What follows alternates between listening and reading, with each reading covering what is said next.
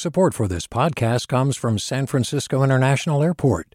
At SFO, you can discover award winning flavors and unique shops all before takeoff. Learn more about what's at SFO at flysfo.com. Hey there, this is Brittany Luse from NPR's It's Been a Minute. KQED's podcasts like The Bay, Bay Curious, Mindshift, Right Nowish, and more all tell the stories of the Bay and beyond with reliable, human centered journalism. They aim to inspire, make you think, entertain, and expand your understanding of the place you call home. Here's how you can support podcasting at KQED.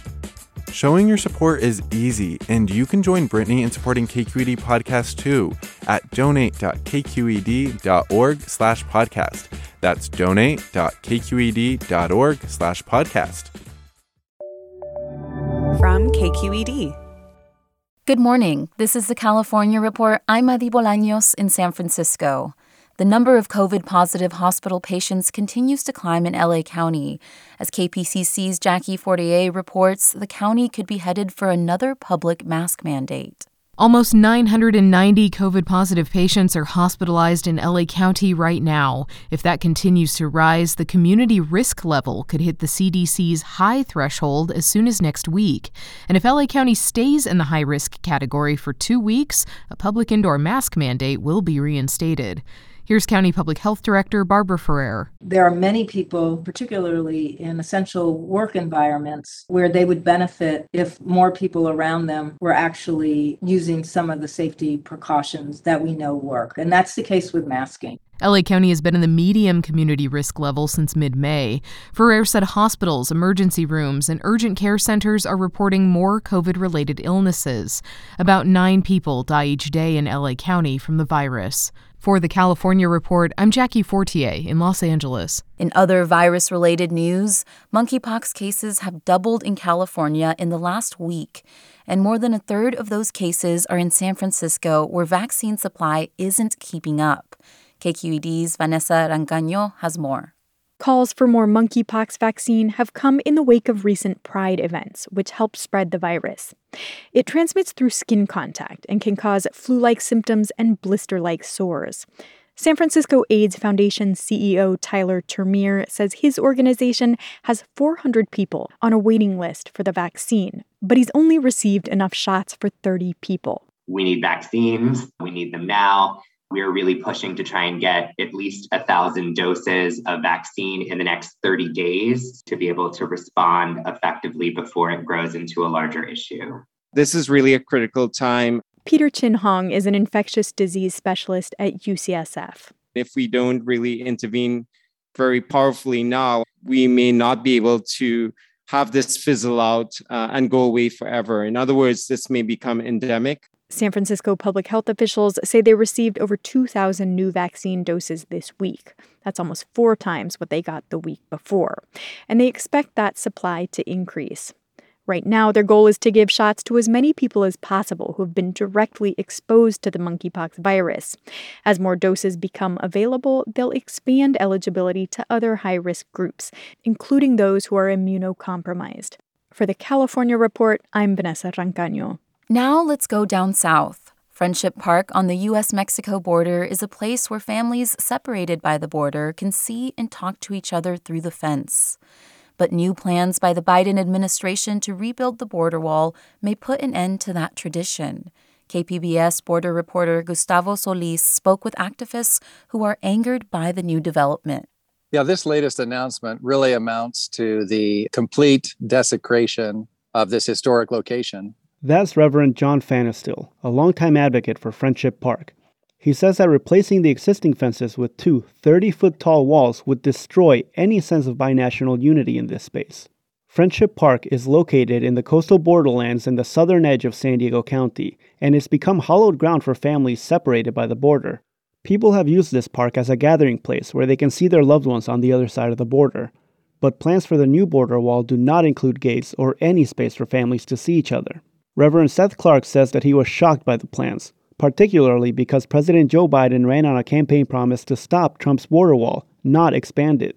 And that's really disappointing, right? Because there was this promise that things were going to be different, that there would not be any more walls. Customs and Border Protection confirmed plans to replace the existing fence, but the agency did not respond to questions about public access in the future. For the California Report, I'm Gustavo Solis in San Diego. Do you love learning about the San Francisco Bay Area? Its history, its people, its unique blend of cultures? Then you should check out the Bay Curious book. I'm Katrina Schwartz, editor and producer on the Bay Curious podcast, and I'm here to let you know that for the month of May, we've worked out a sweet deal for KQED podcast listeners. Right now, you can get the Bay Curious ebook for $1.99. That's right, $1.99. Just search for Bay Curious wherever you get your ebooks or find a link in our show notes. This offer does expire at the end of the month, though, so you'll want to act on it fast. Happy reading!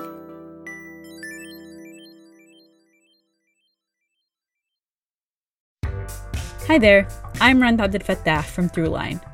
If you're listening to this podcast, you know that KQED produces exceptional storytelling that keeps you informed, inspired, and entertained. Their podcasts cover issues from your neighborhood to the entire country and everything in between. Support this work today. You can help us continue to bring quality podcasts to your ears. Just head to donate.kqed.org slash podcast. That's donate.kqed.org slash podcast. I'm Sasha Khokha, host of the California Report magazine. Every week, we bring you stories about what connects us in the giant, diverse Golden State. Because what happens in California changes the world. I love this place. We were once seen as like the place to be, California the land of milk and honey. That's where you go to Sunshine State, but we just have challenges right now. KQED's California Report magazine. New episodes drop every Friday, wherever you get your podcasts.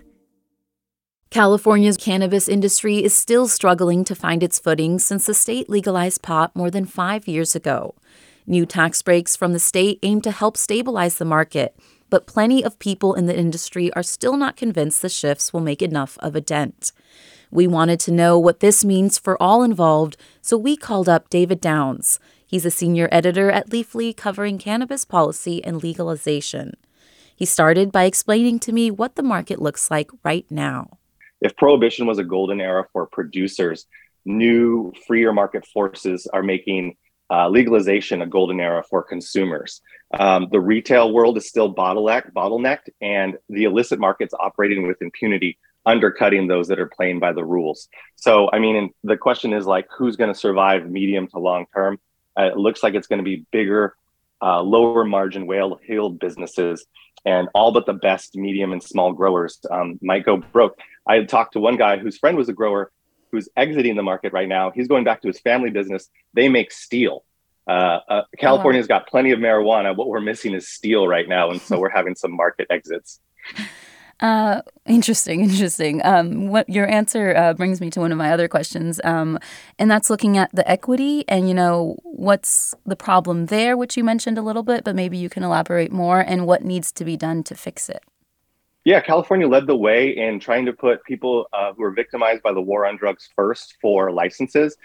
But those individuals ran into the same problems that small businesses are going to face as a whole in California, which is really suffocating red tape and really, really high taxes. And the, the AB 195, this new um, bill that passed, um, throws uh, some relief to equity businesses, but they're saying it's not enough. They're getting, equity businesses are going to get a $10,000 tax credit.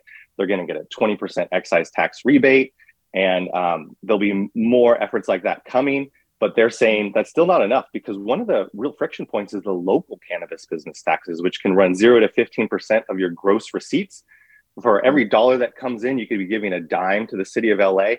Those gross receipts tax are divorced from reality. Um, 10% might be your margin as a small business. And so, for example, in LA, that 10% business tax is 2,808 times higher than the business tax on a check cashing place. In Oakland, the top business tax rate for pot is 417 times higher than the business tax rate on gun shops.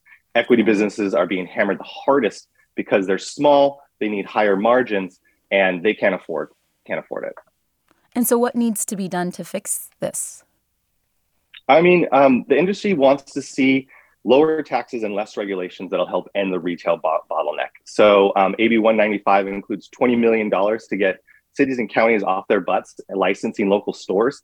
Only 32% of California cities and counties even allow retail sales. And where they do allow it, it can take years and millions of dollars to even open the front door of your store. And that's because of things like zoning, planning, CEQA, and permitting. And these are bigger problems in California. That's the reason why we're missing housing and why we're missing transit. Um, so they want to overall see the, that environment change because, for example, LA, the biggest cannabis market in the world legally, never licensed new stores since 2016. LA has five stores per 100,000 people. That's in contrast to Oklahoma, which has medical, has 49 stores per 100,000 people. So Oklahoma has 10x the access of Los Angeles at this point, and it's a real object lesson in how um, heavy state governments can squelch the will of the voters. Awesome. Well, thank you so much, David. I appreciate your time again. Thanks, Maddie. And now to a preview of our sister show, the California Reports Weekly Magazine. A recent study showed that of all the counties in the lower 48 states, Ventura County's temperature has risen the most over the last 125 years. Fire, drought, winds, none of those are good for farming. Neither is Ojai's rising cost of real estate. Here's an excerpt from Lisa Morehouse's series California Foodways, which takes her to every one of California's 58 counties to bring us a story about food. When I walk into the packing house at Friends Ranches, Tony Ayala is getting ready for the weekend's farmers markets, sorting tangerines by size. So right now what I'm doing is all the smalls go there, the mediums go straight into boxes. While he's working, I ask about changes he's seen in Ojai's weather back in the late 60s, early 70s, every year there would be snow in these mountains, and there would be snow for weeks on end. Now, if it snows, it lasts maybe till noon, if that. He says the biggest difference for him was something he witnessed over the course of his first career the 25 years he spent as a firefighter and battalion chief. The winter was the time to get a lot of training done and things, other things. You didn't have to worry about fire, but Thomas fires was December 3rd. I mean, that's one of the biggest fires we've had in December. The Thomas fire in 2017 caused an estimated $170 million in damages to Ventura County's agriculture industries. Flames came right over the metal building I'm standing in with Tony. They lost 3.5 acres of tangerines and avocados. Citrus trees don't carry fire very well, and this whole valley is citrus, and that's what basically saved us. But the fire impacted farmers in ways I'd never considered.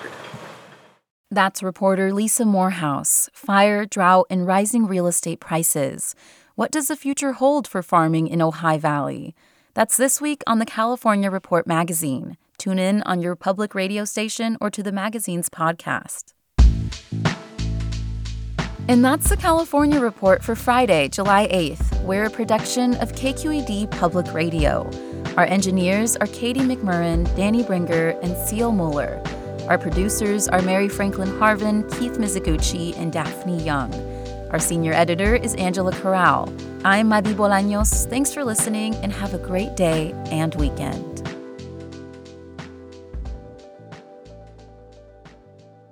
Support for the California Report comes from Stanford Healthcare, alerting listeners to the critical blood shortage in the area. Now is the time to donate blood and make a difference. StanfordBloodCenter.org. Hint fruit infused water in over 25 flavors like watermelon, pineapple, and blackberry. No sweeteners, no calories, in stores or delivered from drinkhint.com and Eric and Wendy Schmidt through the Schmidt Family Foundation, working together to create a just world where all people have access to renewable energy, clean air and water, and healthy food. On the web at theschmidt.org. Hey, it's Avery Trufelman, host of Articles of Interest. And I've got to say, I've been a fan of KQED ever since I was a little kid and I would come out to San Francisco to visit my grandma. It was just what we'd always turn on every time we got in the car, every time we were making dinner and turning on the radio. It was always KQED. And then over the years, I've become a massive fan of KQED podcasts because this is local reporting at its best. These are answers to questions you've always wanted to know, interviews with exciting, unusual voices, necessary journalism, all told with love and care and artistry. And did you know that a majority of KQED's funding actually comes from members? It's just people like you and me supporting the programs they love while also getting access to cool events, behind the scenes footage, and so much more. If you want to sign up and be a part of this amazing community, visit donate.kqed.org slash podcasts to become a member today. That's podcasts with an S. Thank you for listening and thank you for your support.